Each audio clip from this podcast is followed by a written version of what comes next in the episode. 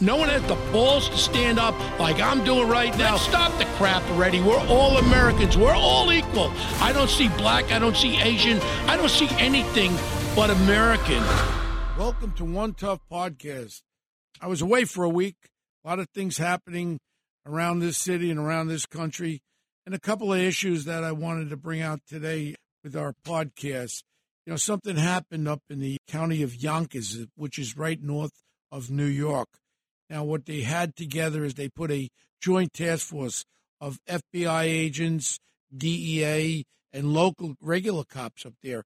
And what happened was they were buying guns, illegal guns, and then they were going to, they had a warrant, and they were serving a warrant to lock up these people selling illegal guns. And then we had a hero detective. His name is Brian Menton. Now, Brian Menton is a detective from Yonkers, and he was one of the people that were placing these people under arrest. And then all of a sudden, point blank from underneath his sweatshirt, he ends up shooting. Now, these are all cops there. They know exactly who they are. He ends up shooting this young officer in the stomach. Brian Menton was shot in the stomach.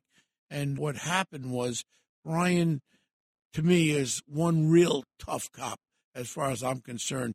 He went down. Now, here's the unusual thing. Part of this task force was his brother. And his brother, Brian Menton's brother, was there. And he now is the detective who is a New York detective. He worked as a New York detective. He's part of this task force also. And this was Brian Menton. He was shot. And he listens to our podcast, too. His brother was a New York City detective, is still a New York City detective, and he is another hero. And what he did was he actually took his brother and he threw him in the back of the car, and he ran and he took him to Jacobia Hospital. Thank God he rushed him, because a lot of people don't understand, when you get a stomach wound, when you're shot in the stomach, what happens is all the waste in your intestines and all the poisons go throughout your body. A lot of times that kills you. So the matter of time to get them to the hospital is so important. Now, the New York City detective that was there is Detective James Menton. Just happened to be there when his brother was going to get shot. Now, here's a little thing. Detective Brian Menton from Yonkers had 1 week to go. He was about to retire. I think he was around 47 years old.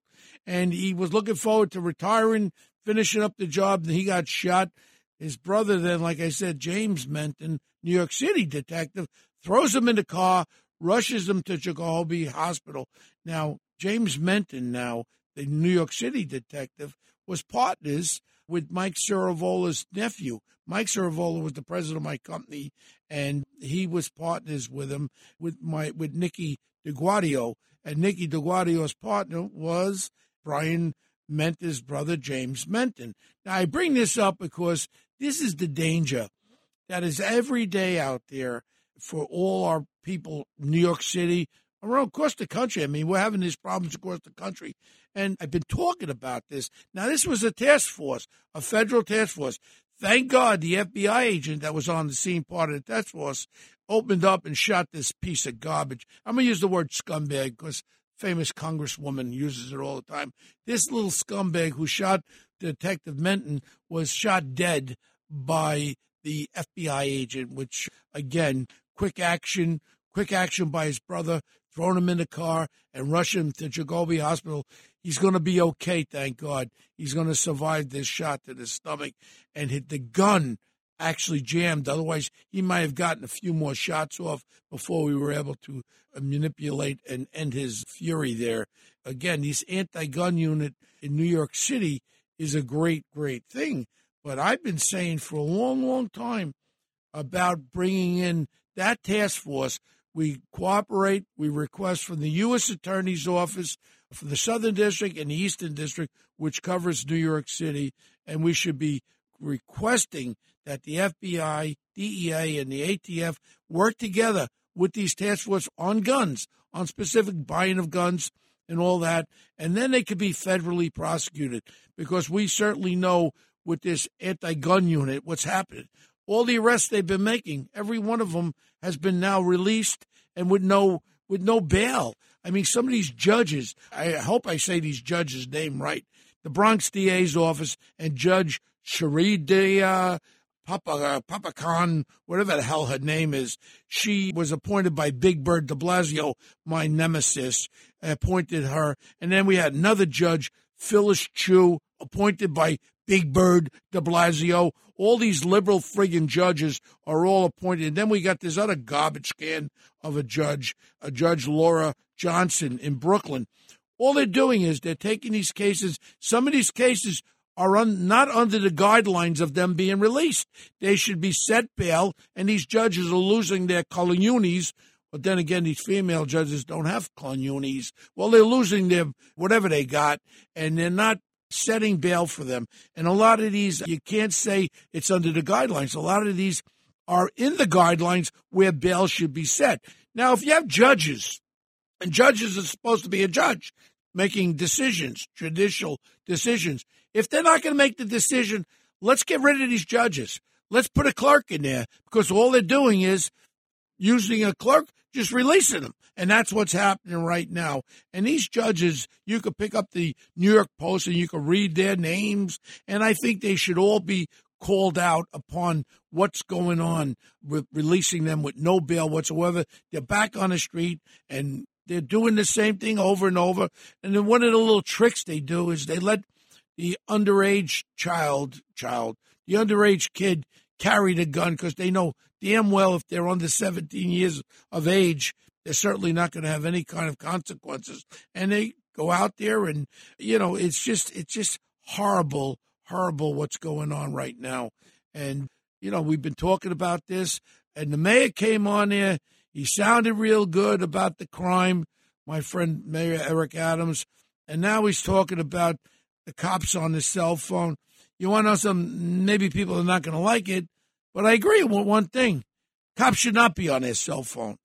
Cops should not be on a cell phone except if there's a personal call that's an emergency or something like that. But I see it with my own eyes, and Eric Adams ain't wrong for calling it out. These cops are on their phone. They're looking at these social media crap. You got to be observant. You're a police officer. Your job is to be observant. Your job is to see if a crime is going to be committed. So I kind of agree with him. And I know my friend Sid and everyone else doesn't agree with that, and Bernie, but I'm sorry.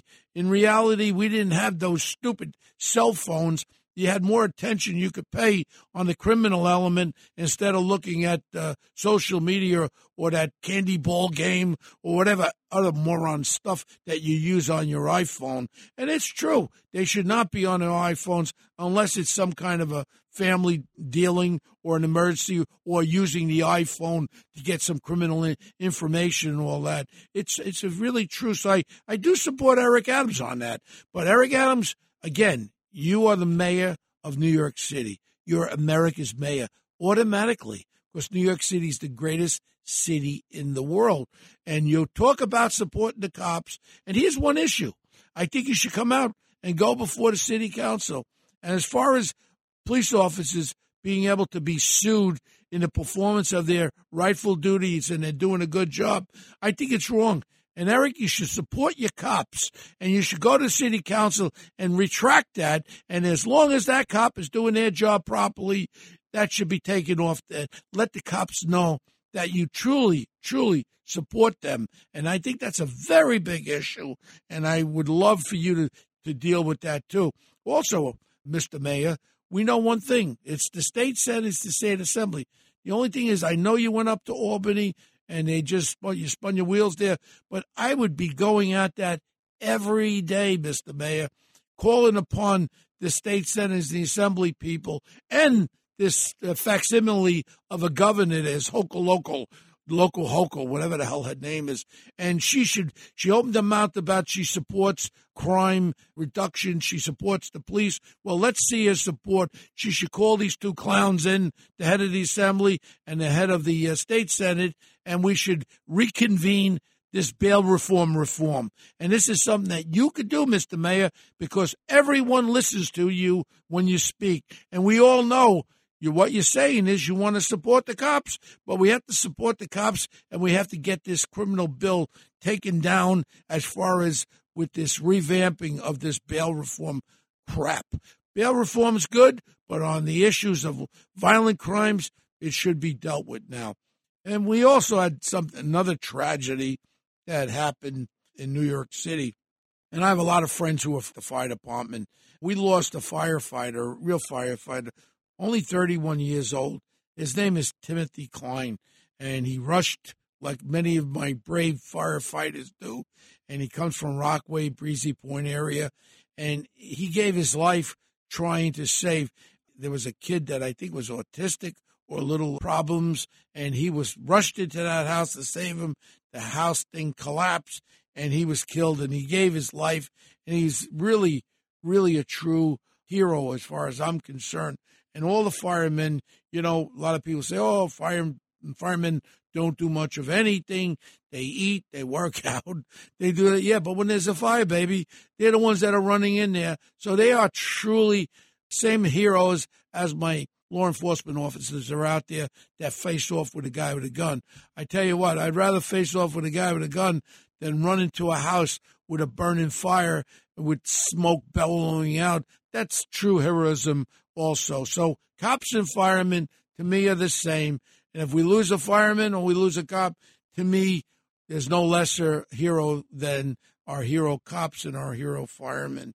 And it's very important that we realize that without these first responders, we don't have anything. And, you know, we were just talking the other day about what was going on with this woman in Forest Hills. We talked a little bit about it on our shows over the week. And her name was Ursuloa Gall, Gall.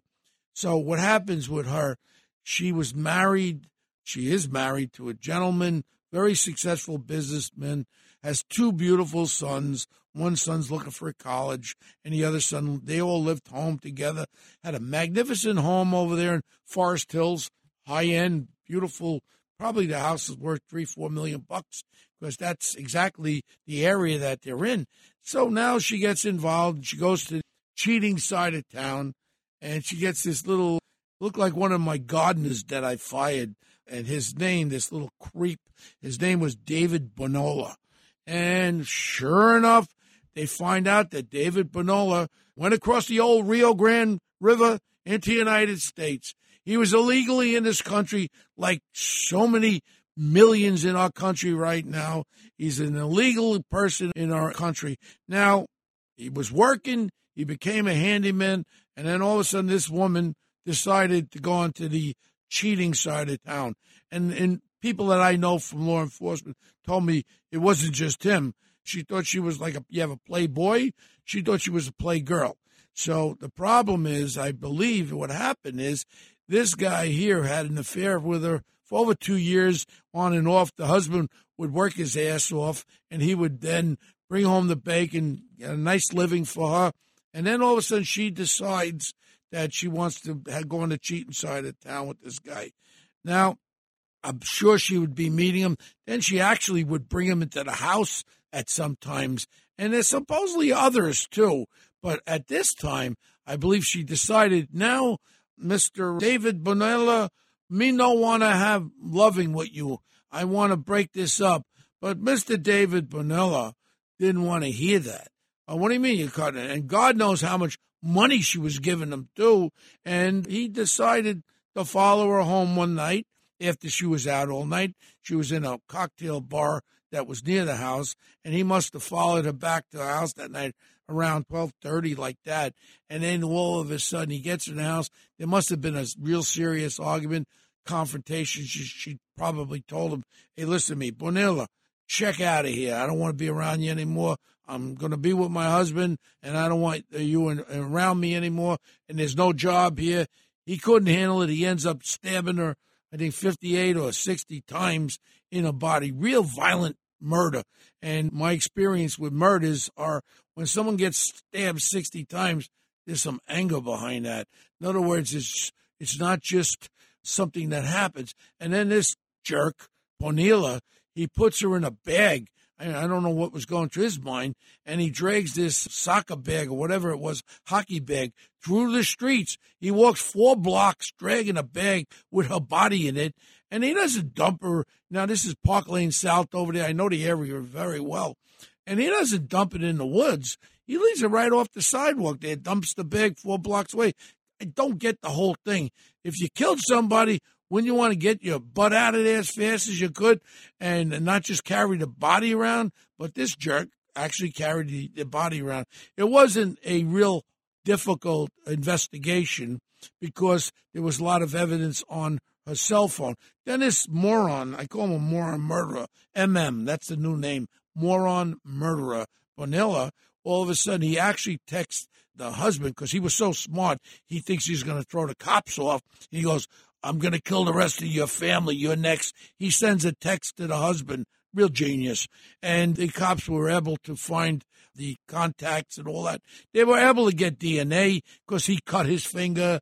And when he was stabbing her, I guess when he was with the downstroke, he stabbed himself. That happens a lot. When you stab somebody 60 times, things happen, you know, and he actually cut his own hand there, which I'm sure his DNA was all over there. And the great detectives of the New York City Police Department were able there in a quite quick way, were able to find out who actually did the murder. And again, there were some other leads, and you're hearing it from me.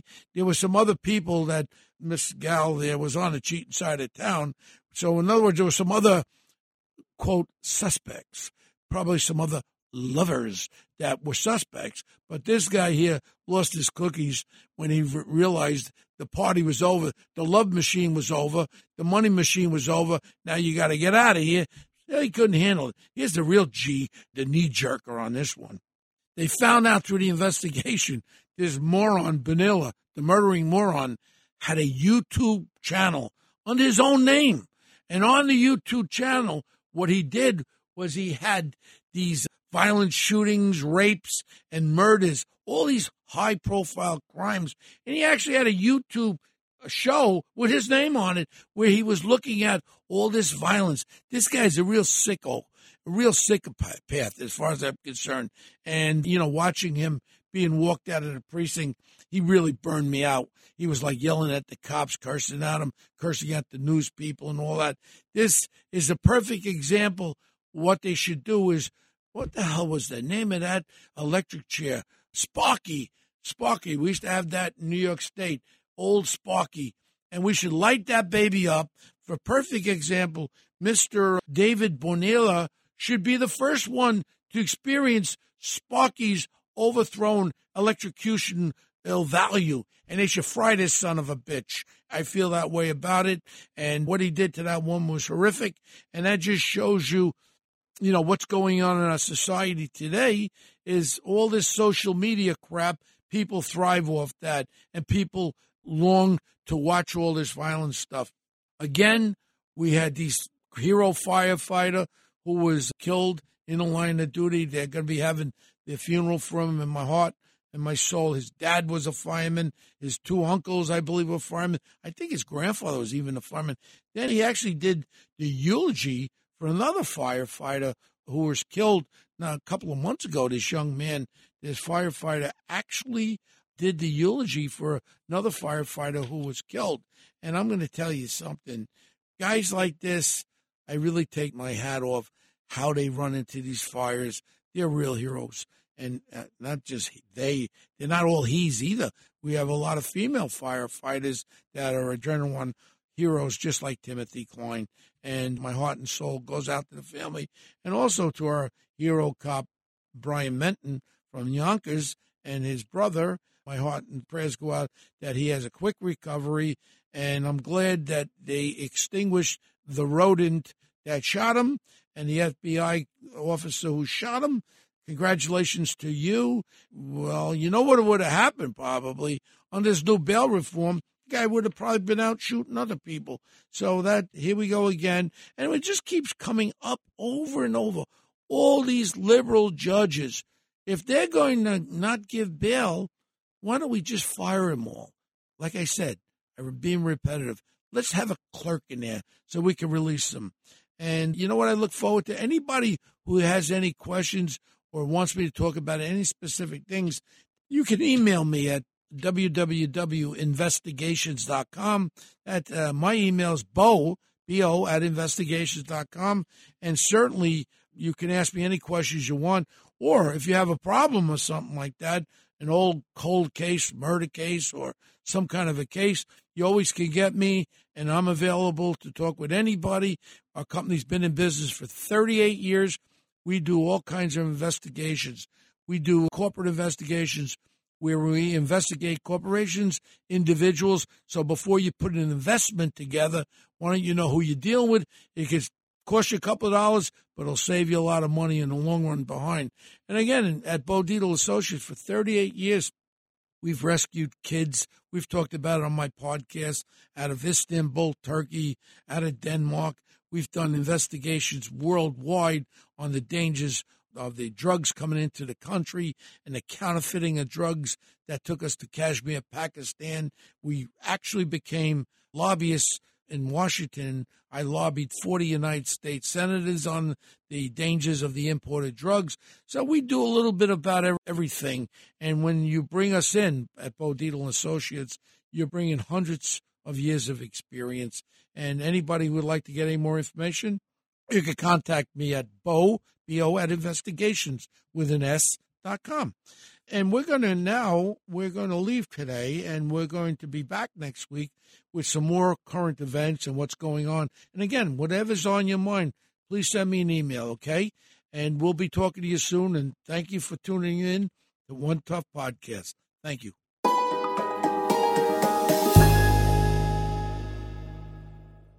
This is Greg Kelly for Priority Gold. What does it mean to be America's precious metals dealer? It means that you're in touch with the hearts and minds of those who love this country, value our freedom, and want to protect the future. Priority Gold is that precious metals dealer. They've helped thousands of Americans back their retirement with solid gold and silver. Call Priority Gold at 888-506-6439. Receive free shipping, free storage, a free investment guide, and one of the best purchase experiences in the industry. Call now or go to PriorityGold.com.